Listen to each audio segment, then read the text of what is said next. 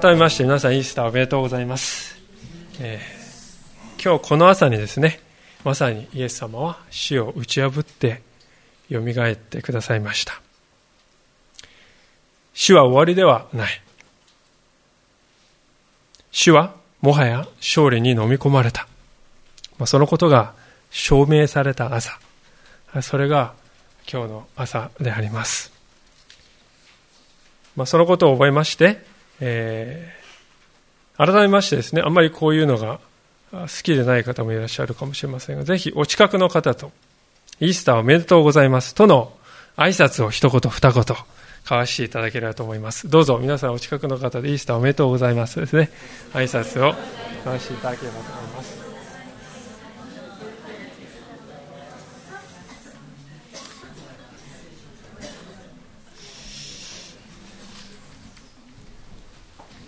はい、えー、ありがとうございます。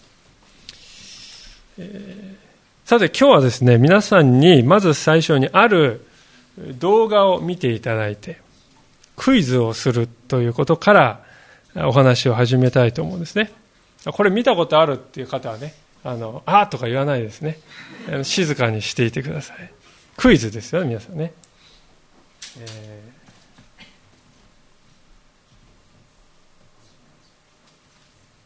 ちょっとですね画質の調整がうまくいってない部分がありますので、えー、ちょっと調整を途中でするかもしれません。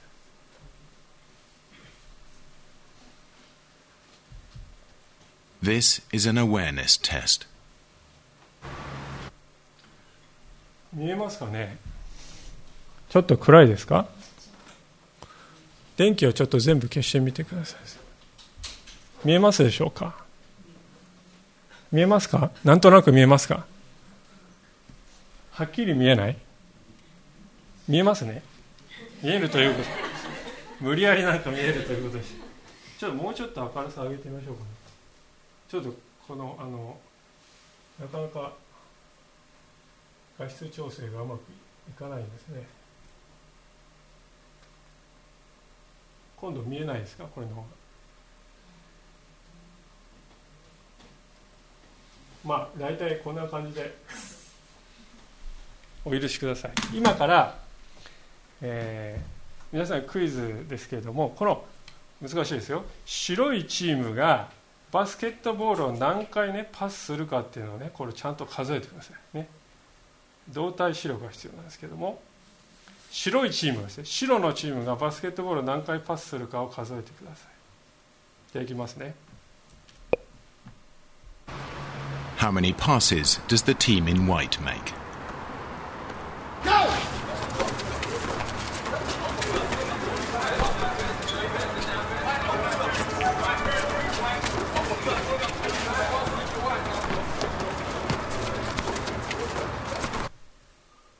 The answer is 13. 答えは13回です。はい、But いいですか did you see the moonwalking bear? しかし、ムーンウォークするクマが見えましたか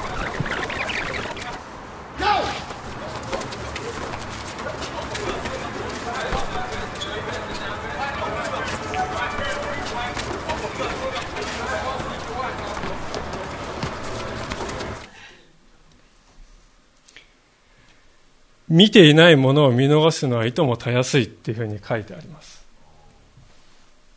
えー、なぜね、この動画を今見ていただいたかと言いますと、人間というものがいかにですね、見えている、分かっていると思い込みやすい生き物か、ということを皆さんに知っていただきたいためです。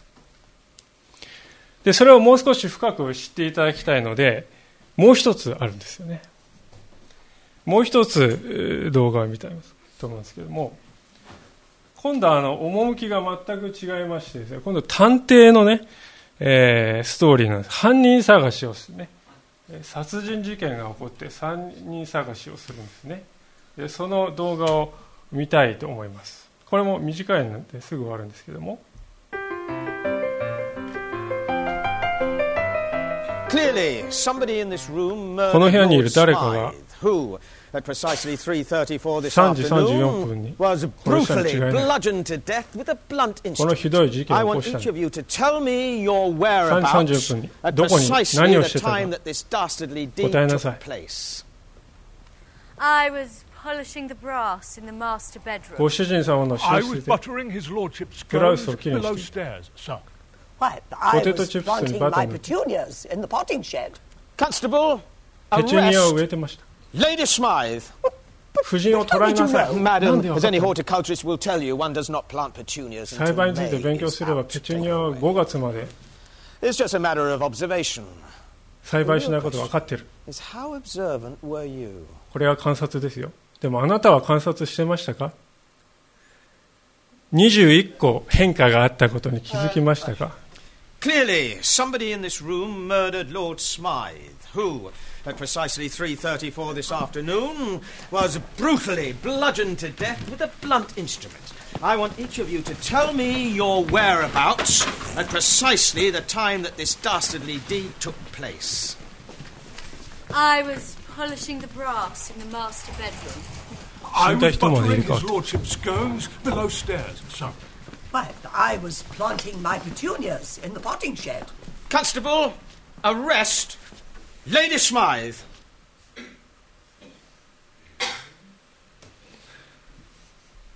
見ていないものを見逃すということはいともたやすいと書いてありますねはいあどうぞつけてください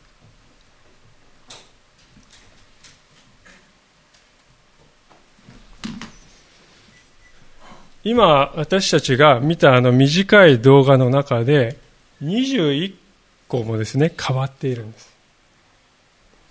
それなのに私たちはほとんど気がつかない。見えていないんですね。でそれはなぜかと言いますと私たちのこの心が注意がですねこう一つのことに向いていますと他のことは見えなくなるんですよ。で見えないということも気づいてないっていうことですね。自分むしろ逆にですね分かっていると思い込んでいるんですね。人間というものは。ですから私たちは実は見えるものはもう全部見えてると思うんですね。目に映るものはもう全部見えてるよと思ってるんですよ。しかし見えるものを見ているんではなくて見たいものを見ているんだということです。自分が見たいと思っているものしか見ていないんだということなんですね。もうお分かりだと思うんですけども、なぜこの話を最初にさせていただいたかと言いますと、今日の箇所に登場する女性たちが、人たちが、女性に限らずこの人たちが、まさにその落とし穴に陥ってたと思うからであります。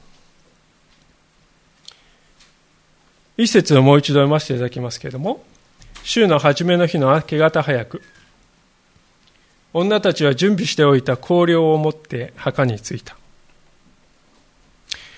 この女たちと書いてある女性たちはガリラヤからイエス様と一緒にやってきた人たちでですね、まあ、イエス様は十字架につけられた金曜日の午前9時、そして葬られた午前午後3時から6時ぐらいまでの間、そしてその次の日が安息日である土曜日ですね。で、この日が過ぎるのを、今か今かと待ち構えていて、まあ、少しでも早くイエス様のところへ来たいということで、この日曜日の朝に、お墓にやってきたわけであります。で、ポルテスタントの教会では日曜日に礼拝していますけど、それはイエス様がこの蘇ったということを記念しているからですよね。それはともかくこの女性たちは何のために来たかというと、イエス様の体にこう香油を塗るためであります。イスラエルというのは非常にこう、暑いところであります。年中暑いところですから、まあ、死んだ人の体というのはすぐにこう腐っていくわけですよね。で、しかし殺菌力のあるものを塗っておけば、多少は長持ちできるわけですね。女性たちがこう持ってきたこの香料というのは、そういう殺菌性のあるですね、香料です。菌をこう殺すようなものですね。イエス様に少しでも亡くなった当時の当時、えー、時のこう綺麗な、まあ綺麗じゃないと思いますけど、その状態を少しでも長く保ってもらいたい。やがて腐ってなくなっていってしまうのはわかるんだけれども、でもとにかく何か今自分にできることをしてあげたいっていうね。それがこの女性たちをお墓へお墓へと向けたわけであります。私はこのイエス様に対する彼女たちの愛の深さにですね、打たれるような思いがします。男の弟子たちは何してたかというと、特にもう諦めの境地ですよ。ダメだ。で、彼らのですね、むしろ関心事は何かというと、自分に何か襲いかかってくるね、人たちからどうにどうにかして自分を守るかっていうことばかり考えている。で、瞳を避けて、こう、家に鍵をかけて閉じこもっているわけですよ。で、それに比べてこの女性たちなんと深い愛だろうか。イエス様に対する一途な思い。それが彼女たちをですね、このお墓に導いた、そのような愛が果たして私にあるだろうか。本当に探られる思いがするわけであります。でところがですね、墓がこう近づいてきた、いよいよ見えて、あ、見えてきたというところからですね、想定になかったことが起こり始めるわけですね。それが2節見ると石が墓に、墓から脇に転がしてあった。入ってみると、主イエスの体はなかった。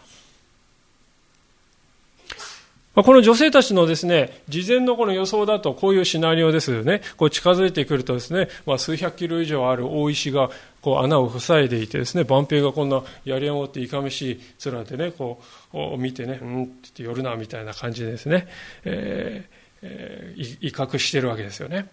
で、バンをしている。ですから、問題点がもしあるとすれば、この万平がね、すいません、ちょっとこういう濡らしてください。ダメだとかね。そこをなんとかって言って、その交渉をどうしようか、みたいなですね、そういう話ですよね。それだけがまあ問題点のはずだったんですね。ところが、こう、女性たちが来てみると、あれ？凡平がいないじゃありませんか。そして墓石が開いているではないか。でこれはルカの、今私たちが読んだところには書いてないんですけど、マタイの福音書を見ますとですね、天使が現れて石をこうゴロゴロとどかして、そしてその一部始終を見ていたバンピアはですね、その天使を見てあまりにも恐ろしくてこう震え上がってこう一目散に脱刀のごとく逃げ出した。ということが書いてありますね。で、それが起こった後に、この女性たちはついたんですね。で、そんなこと、起こっていることは全く知りませんから、あるべきところにあるべきものがない。石がない。万平がいない。イエス様の体がない。そういう現実だけがいきなりこう出てくるんですね。で、ここで女性たちの頭にはですね、こうなるはずだった、こうなるはずだっていうですね、シナリオと、全く違うですね、シナリオがいきなりこう出てきて分岐し始めるんですよね。未知のシナリオがこう分かれててですね、どっちにどうなってしまうしまうのか。人間誰でもですね、想定外ということが起きますと不安を感じるものですけれども、皆さん、この時ほど想定外っていうのはですね、なかなかない、ないんじゃないでしょうかね。ところが、その想定外のシナリオはさらにですね、元のシナリオからも少しずれたぐらいが、いきなりぐわーっとこうずれていかせるような事件が起こるんですね。それは4節。そのため女たちが途方に暮れていると見よ、まばるいばかりの衣を着た二人の人が女たちのところに来た。ね、まばゆいばかりの衣を着た二人の人が来た。想定外のもう極地っていうところですよね。で、こういう時に私たちの心の中にまずどういう、人間の心の中にどういう心理が浮かぶかっていうとですね、あ、なんかとんでもないことしてしまったんじゃないかっていう、そういう意識ですね。皆さん、よくあるあるんじゃないでしょうか。何も悪いことしてないのにですね、こう、国道を運転していると警官がね、だから立ってると、なんか、とかってこう動揺してですね、落ち着かない気分がね、いや大丈夫、シュートベ大丈夫、大丈夫、大丈夫。あんな感じですよ。あれと同じ感覚をですね、もう非常にこうギューッと大きくするとこの女性たちの感覚ではないかと思うんですね。何何が起こっているのか分からない。とにかくひれ伏すしかない。頭を地面にこすりつけるしかない。ね、で手を握りしめて汗がですねこう握りにじみ出るわけですよねもう冷や汗でしょうかとにかく天使は見ないようにしる心の中ではですねしかしこう考えてどうしようどうしましょう。こんなはずではない。こんなことが起こるわけはない。何かの間違いだ。ああ神様お助けください。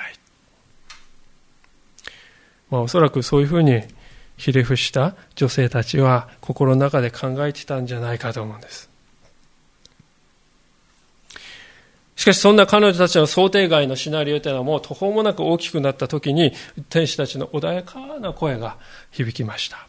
五節あなた方はなぜ生きている方を死人の中で探すのですか？ここにはおられません。よみがえられたのです。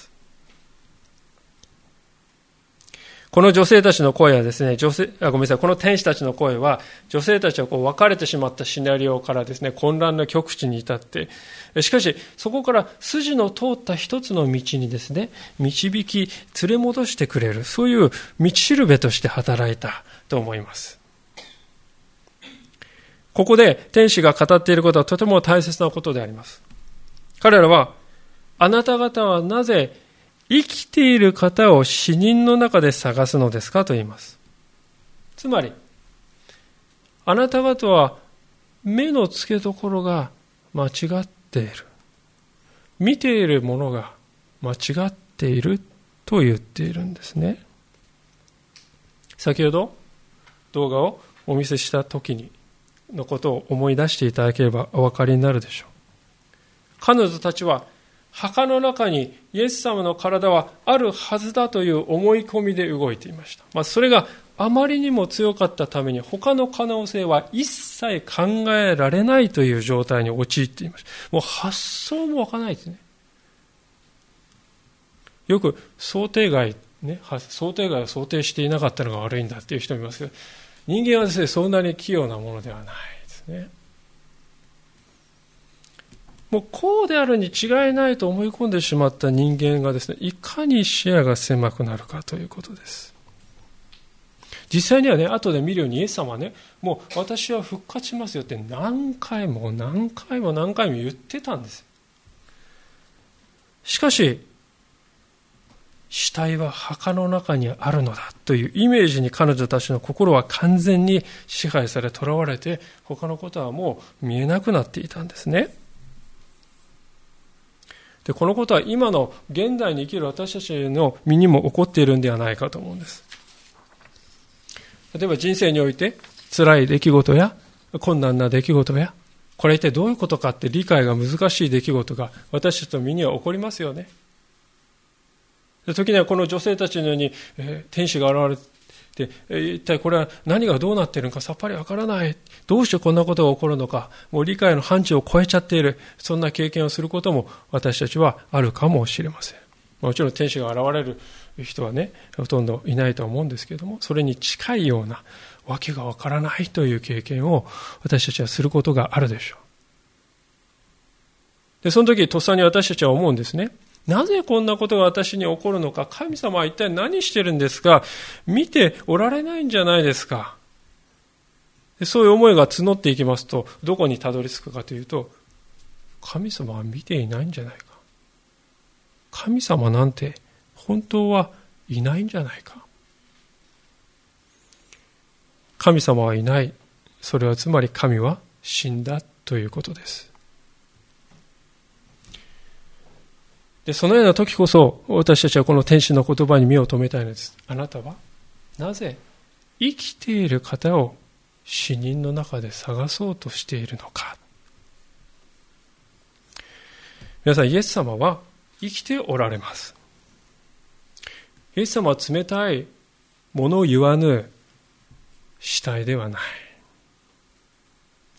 自分で動くことも自分で言葉を発することもできない木とか石の像ではない。この方は生きておられます。生きているっていうのはどういうことでしょうか、皆さん。生きているというのは人格があるということです。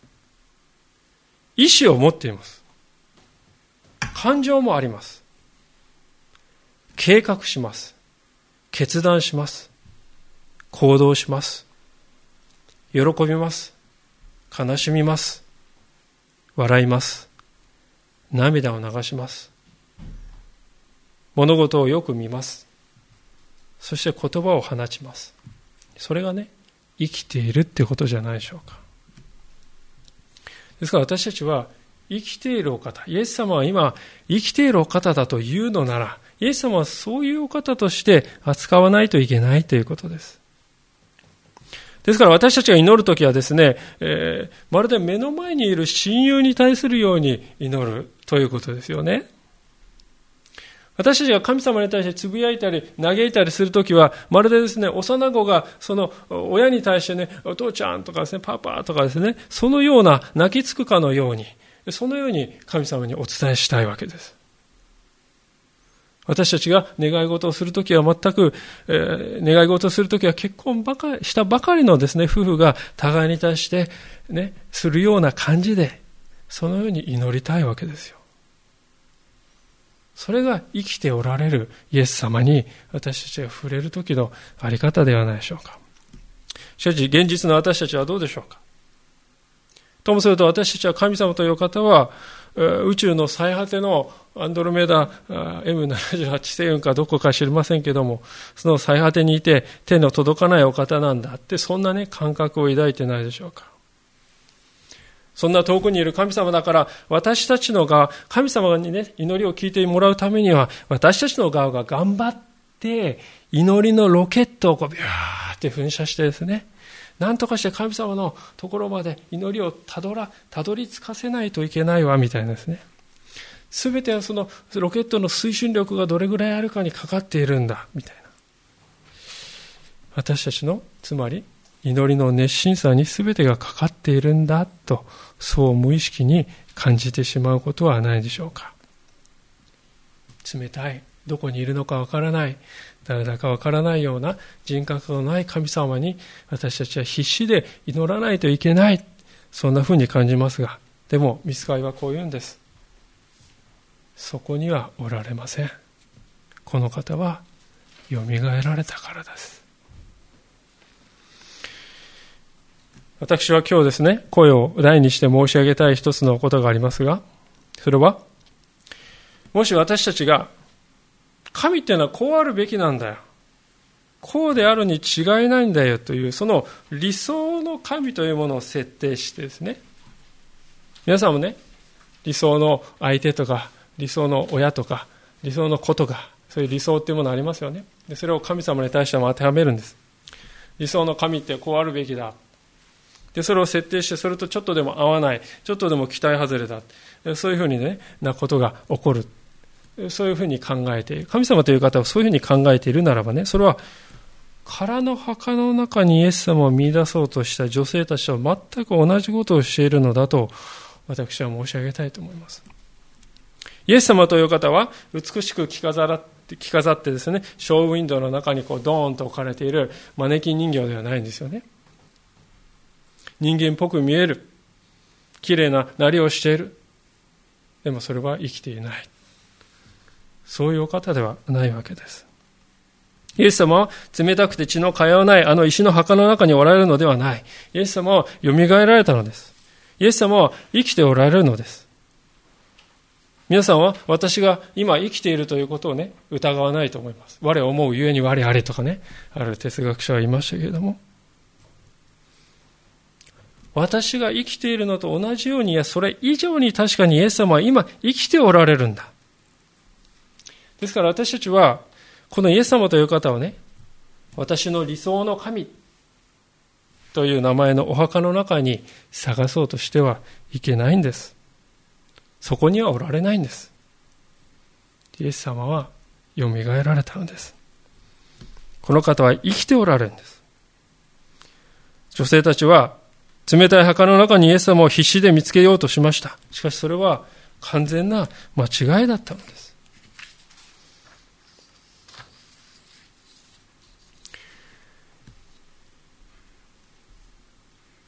こうして天使の言葉を聞いた女性たちはようやくですね、物事をこう悟り始めますね。彼らが見えなかったものが。ね、皆さん、さっきの動画ね、2回見たらですよ。誰だってわかりますね。2回見てもですね、あの、今のは YouTube からダウンロードしたんですけど、YouTube コメント欄に5回見てもわからないっていう人がね、いるんですけどね。まあ大体2回見るとね、あの、悪魔が出るんでしょって分かってますからね。えー、引っかからないというか、まあ、あの、分かるわけ。そこを見ていればいいんだなって学習してますからね。で、女性たちもある意味で同じことが起こるわけです。物事をようやくですね、天使たちの言葉によって悟り始める。あ、そういうことか。さっきまでひれ伏すほど恐ろしい、恐ろしい、ガタガタ震えていた弟子たちがですね、今度は復活を確かに証言してくれて、それで分かってくる。でも、それでまだ十分ではなかったですね。もう一つとても大事なことがあった。欠けてはない、ならないことがあった。それは何かというと、思い起こすということですね。6節の後半のところからですが、えーまだガリラヤにおられた頃お話になったことを思い出しなさい。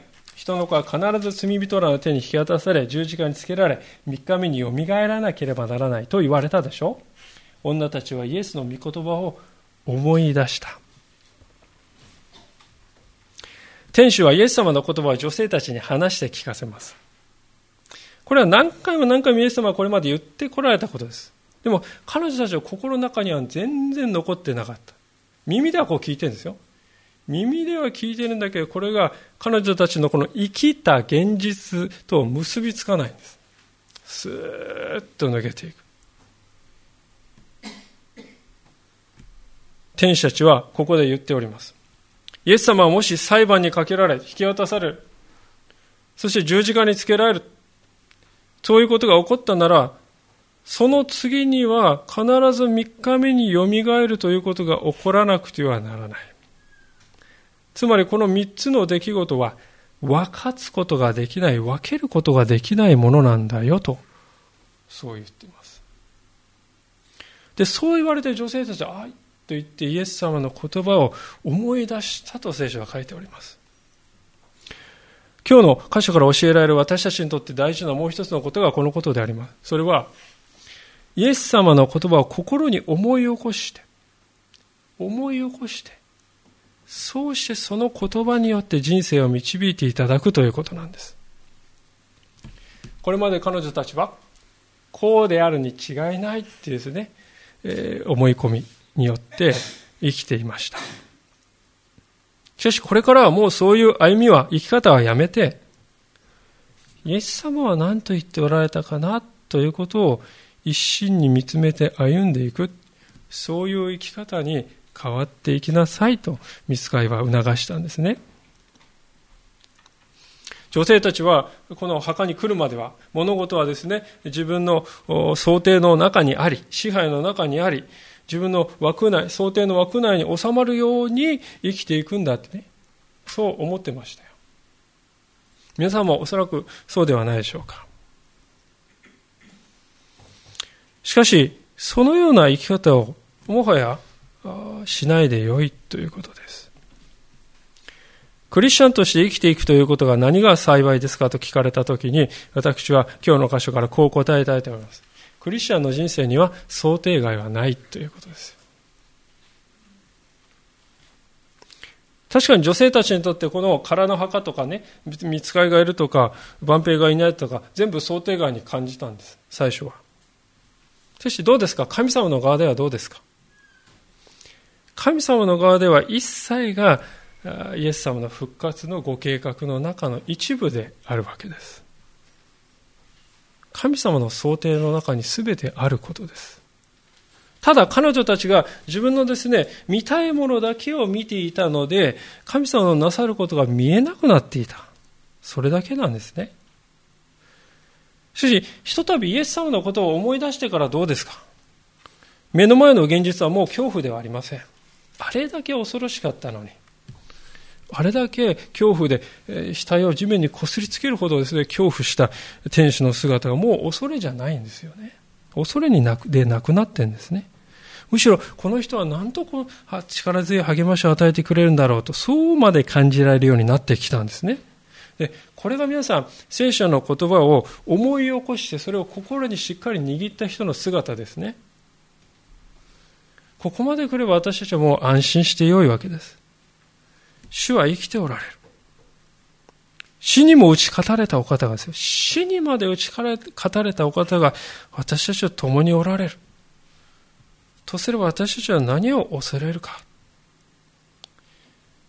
この現実が私たちにとって何にも代え難い力となって励ましを与えてくれるわけであります。ところで聖書はここまで来てですね、とても興味深い、えー、一つの出来事、その後に起こったと、もう一つの出来事を記しておりますが、今日、あと一つですね、今日の歌詞でご一緒に見ておきたいことはそのことでありました。10節を読みます。この女たちは、えー、あ9節か。そして墓から戻ってきて11弟子とその他の人たち全部に一部始終報告した。この女たちは、マグダラのマリアとヨハンナとヤコブの母マリアとであった。彼女たちと一緒にいた他の女たちもこのことを彼女人たちに話した。ところが人たちは、この人たちにはこの話はたわごとと思われたので、彼らは女たちを信用しなかった。こう書いています。皆さん面白いですね。なんでね、ここまで話がほとんど終わりかけてきているのに、女性たちの名前がですね、ここで10節で具体的に書いてあるのでしょうか。なんで聖書はここで名前をわざわざ書いているのか。それは、これがおとぎ話じゃなくて歴史的な出来事だと。歴史上の事実であると言いたいんですよね。実はこの時代ですね女の人の言葉っていうのは非常に軽く扱われておりました。女性がですね何か言った言葉ってそれはねユダヤ人がこう見下していたローマ人と同じレベル。違法人レベルだ。聞くに値しない。ですから女性がですね裁判の席に出てきてあの人がやりましたって証言するねそれ認められないんですよ。今の時代だって考えられないですね。でもこの当時はですね女性が証言したことってもう全然証拠にならない。聞くに値しない。それがこの当時の社会だったんですね。ですから、11節にですね、男の弟子たちがですね、彼女たちが、墓ら、墓になってたのよとかちょっと来てとかっていくら言っても、ああ、女の言うことや、ああ、とか言ってですね、たわごとですよ。聞こうとしないんですね。まあ、これは私たちは、これだけを見るとですね、なんと理不尽なってですね、思いますけれども、当時の社会ではね、これは必ずしもこの男の弟子たちが特に分かり合わずだったわけではないわけです。当時の女性が置かれた立場を考えると、この反応っていうのはある意味当然とも言えるんですね。女が第一発見者の事件とか出来事は全て疑えみたいなですね。それがこの時代の空気でありました。で、そのことを理解するとですね、あるとても大事なことに気づくんじゃないでしょうか。それは、聖書に書いてあるイエス・キリストの復活の記事は、そのどれもが女性が第一発見者として書かれているということです。これは非常に異例のことなんですね。聖書の中ですね、長い聖書の中見てもですね、女性が他に証言をしているという場面というのはないんですよ。に、ところがですね、一番肝心要の大事なイエス様の復活の証言を第一発見者として証言しているのは女性なんですね。皆さん、えー、この復活とかね、こういう非科学的な口頭向けなことばっかり言うから聖書は信じられないんだっていう人がいますよ。で、まあ、100歩譲ってそういう人がね、本当にそうだとして、えー、嘘だったとして、本当じゃない。イエス様は本当には復活していない。単に弟子たちがでっち上げた作り話だっていうね、そういうことだとしましょう。でそうだとしたらね、こういう書き方は絶対しないですよ。むしろ、女性が第一発見者、あ、それちょっと隠しとけ。ややばいやばい。本来は女性が第一発見者という話はこの時代は隠しておくべき話なんです。どの弁護士でもですね、裁判に臨むときに、自分たちの陣営にね、不利な証拠があってね、その不利な証拠をね、これを証拠として提出しますって、そんな愚かな弁護士いますよね。自分のクライアントがね、不利な証拠できて、それはちょっと隠しとけ。有利な証拠だけこう出そうとするんですね。ところが聖書は反対のことをしてるじゃないですか。不利な証拠を出してきているんです。4つもある福音書の全部が全部ですね、いずれも堂々と女性たちが最初に空の発見を発見したと書いているんです。わざわざ実名まで挙げて、聞き取り調査も後からできるようになっているということですね。わざわざそうしている。ある人は聖書は信じられない。なぜなら復活といった奇想天外なことを書いているからだとこう言います。でも、驚くには値しません。私たちはそう言われてもですね、おう、そうですよね。なぜなら弟子たちもたわごとと思ったんです。イエス様の側近中の側近ですよ。その彼らがたわごとと退けるのが普通の人間の反応なんです。人間の常識で復活が理解できない。それは当たり前のことなんですよ。だから聖書はそういう人間の心理というものを正直に書いていますね。で、その一方で、じゃあ聖書は嘘の話をね、本当らしくでっち上げようとして書かれているかというと、そういう人が普通やる方法は全然取らないですね。全くむしろ不利になるようなやり方で書いている。これは何を意味しているかという。それは、復活は確かに歴史の事実であるということです。イエス様は十字架におかかりになり、墓が空になった。そのことはローマの歴史、ローマ帝国の歴史家ですら記しております。記録として。そして聖書は復活の最初の証人が女性であるということを隠そうともしないで、こうして赤裸々に書いています。また、この後の使徒の働き、同じルカが書いた使徒の働きを読んでみますと、ここでね、女性たちの証言を、ああ、たわごと、たわごとって言い張っていた。その人たちがですよ、後でどうなるか。人が変わったかのように、人々の、大勢の人々の前で、イエスはよみがえりましたという人に変わるんですね。で、それどころかね、多くの人が殉教さえ問わずにですよ。命すらかけてイエス様復活したんだと人々に述べ伝えて世界中を回る人になっていきました。皆さん、自分でこれ真っ赤な嘘だって分かっている話に誰が命がけで取り組んでいくでしょうか。それも一人や二人ならちょっと気が狂ったと思うかもしれない。しかし10人、100人、あるいはそれ以上の人たちがそこに歩んでいった。彼らも最初はたわごとと切り捨てていた。そういう人たちだったのに、そのように変えられたんです。そしてこのイエス・キリストが蘇られたという知らせは、あのローマ帝国までも変えていった。一切の軍事力を使わない。インターネットもない。プロパガンダもない。そんな時代に、それほど多くの人々の生き方が突然変えられたということをどう説明すればよいだろうか。それは、復活が事実だからではないでしょうか。皆さん、主は本当によみがえられたのです。事実だからこそ、そこに命を懸ける人たちが現れたんです。それ以外に説明する手段はないんですね。では、イエス様の復活が事実であるということが分かった私たちは、そのことが私たちにとって一体どういう意味があるのか、そこもぜひ見ておきたいことでしょう。それは大いにあるわけです。それは、イエス様の復活が歴史の事実であるからこそ、私たちもやがて歴史の事実として復活すると信じていいということですよね。それどころかですね、皆さん、もしイエス様の蘇りがおとぎ話であったとすれば、キリスト教はですね、全く信じるに値しない、考慮にすら値しない、むしろ詐欺師の宗教になるということです。パウロはそのことを第一コリントの15章のところではっきりと書いております。最後にそのところを見ておきたいと思うんですが、第一コリントの15章の12節からのところですが、第3版の聖書は340ページ。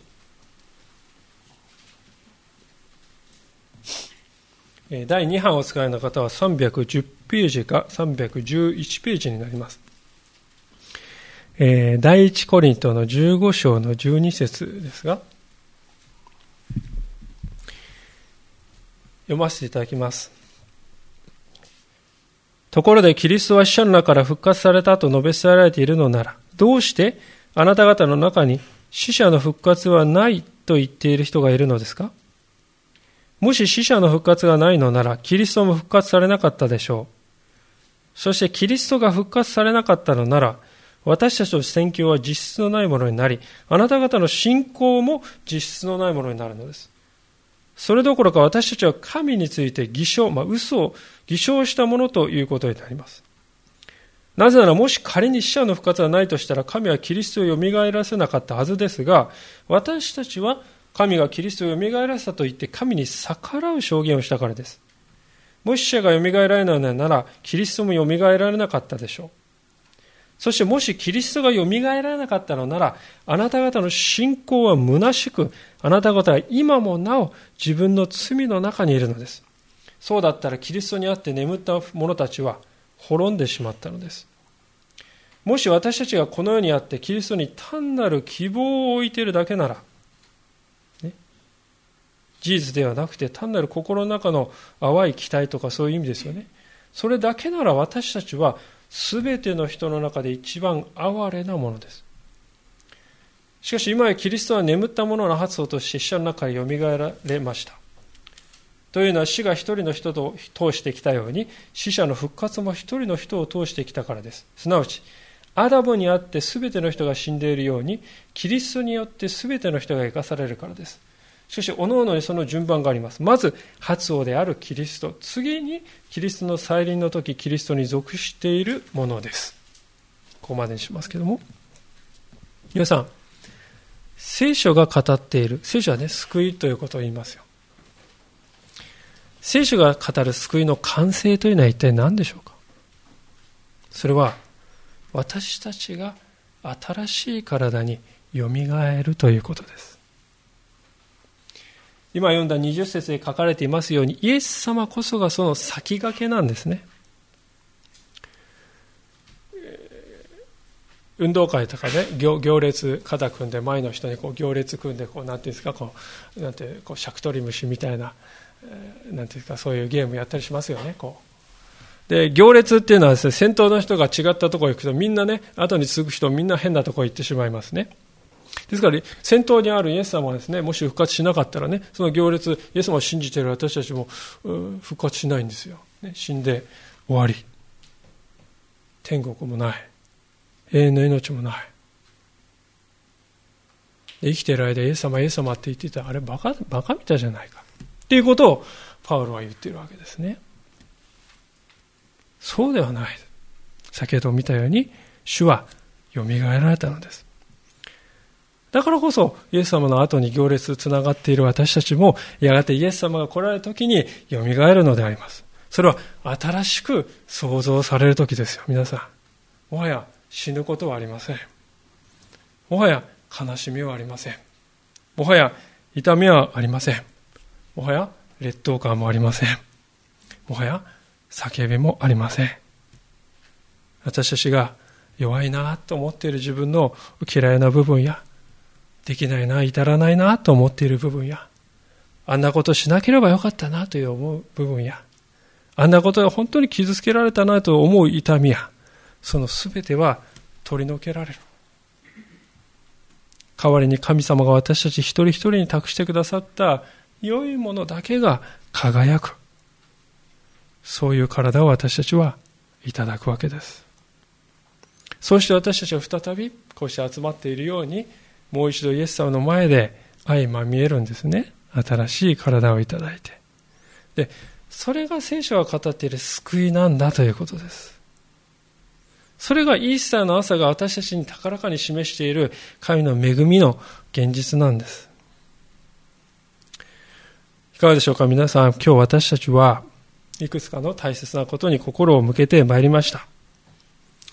私たちは自分では見えている、もう分かっているね。物事はもう見えている。そういう思い込みがある。で、それがどんなにか人を間違ったところに向かわせるか、どんなにか間違ったところに神様を探させるかということを見ました。で、そんな私たちは時にこの墓に来た女性たちのように生きているお方なのに死んでいる方として扱って、えー、死んでいる冷たい墓の中に神はいると思い込んでそこに求めて、その結果戸惑ったり失望したりしてしまう。そういうことを見てきました。